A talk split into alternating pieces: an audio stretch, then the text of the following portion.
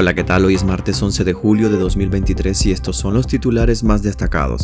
La canasta básica alcanzó los 19.503 córdobas en el primer semestre de 2023. Policía orteguista secuestra en Managua al sacerdote Fernando Zamora de Ciuna.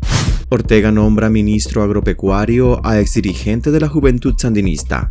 Al menos 208 comunicadores han abandonado Nicaragua por seguridad desde 2018. Seguirán las lluvias con tormentas eléctricas hasta el miércoles en Nicaragua. Soy Edwin Cáceres y les doy la bienvenida. La canasta básica alcanza los 19.503 córdobas en el primer semestre de 2023. La cesta familiar compuesta por 53 productos alcanzó el primer semestre de este año los 19.503 córdobas, alrededor de cuatro veces más de lo que gana un trabajador del sector agropecuario cuyo salario es 5.196 córdobas y cerca del doble de lo que ganan trabajadores del sector construcción, establecimientos financieros y seguros. En junio los nicaragüenses desembolsaron 289 córdobas más para adquirir los productos básicos en comparación con el mes de mayo. De esta cantidad del 84%, es decir, 242.75 córdobas, fue en alzas en el rubro de los alimentos, carnes, lácteos y huevos, cereales y perecederos. La libra de frijoles sigue en aumento. En junio la libra alcanzó el precio de 36.45 córdobas. Este incremento en el grano rojo se da a pesar de los buenos rendimientos que obtuvieron en el ciclo 2022-2023 y que según cifras oficiales alcanzó los 4.8 millones de quintales. La libra de posta de res también está en la lista de productos al alza ya que alcanzó los 145.95 córdobas. La docena de huevos también reporta incremento. Pasó de costar 70.51 córdobas en mayo a 71.24 córdobas en junio. Policía orteguista secuestra en Managua al sacerdote Fernando Zamora de Ciuna.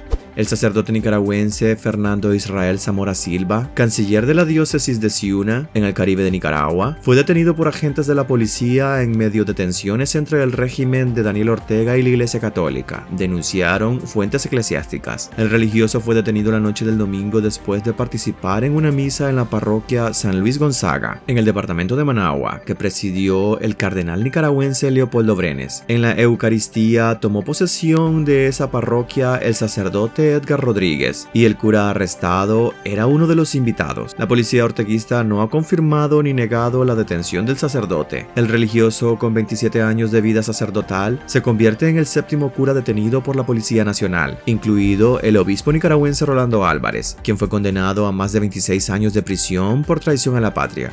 Ortega nombra ministro agropecuario a exdirigente de la Juventud Sandinista. El dictador destituyó este lunes a Isidro Antonio Rivera como ministro agropecuario y en su lugar nombró a uno de sus asesores, Bosco Castillo, un antiguo dirigente de la Juventud Sandinista. A través de un acuerdo presidencial, Ortega canceló el nombramiento de Rivera en el cargo de titular de ministro agropecuario, cartera que dirigió por un año. Bosco Castillo, un antiguo coordinador de la Juventud Sandinista 19 de julio, el brazo juvenil del gobernante Frente Sandinista de Liberación Nacional, fue titular del Ministerio de Juventud hasta abril de 2022. Los cambios en la estructura del Ministerio Agropecuario se dan cuando se está en plena cosecha de primera de todos los productos agropecuarios y se analiza el impacto que puede provocar en el sector el fenómeno conocido como el niño. Al menos 208 comunicadores han abandonado Nicaragua por seguridad desde 2018.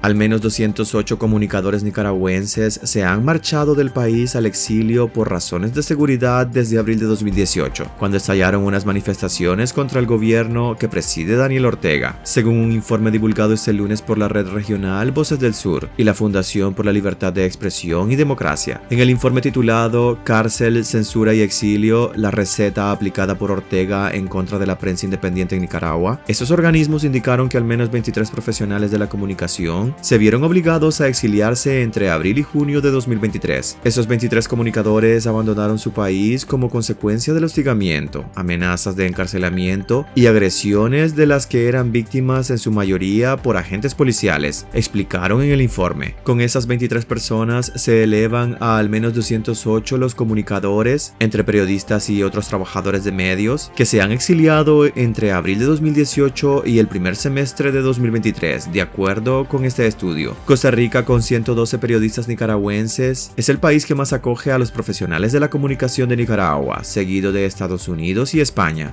Seguirán las lluvias con tormentas eléctricas hasta el miércoles en Nicaragua. Las lluvias continuarán esta semana en Nicaragua con la salida de la onda tropical número 11 y la llegada de la onda tropical número 12. Las precipitaciones llegarán acompañadas de descargas eléctricas principalmente en el Caribe, Triángulo Minero y la región central. Este martes se espera el acercamiento de la onda tropical número 12 cerca de la costa caribe de Nicaragua, manteniéndose también dos ondas tropicales que generarán fuertes lluvias en el Caribe y región central, mientras que en Occidente habrá pocas lluvias de ligeras a moderadas. La onda tropical número 12 estará ingresando a territorio nacional el miércoles y estará generando lluvias en el Caribe desde la mañana. En horas de la tarde y hacia el atardecer en la zona centro se prevén lluvias con tormentas eléctricas de ligeras a moderadas.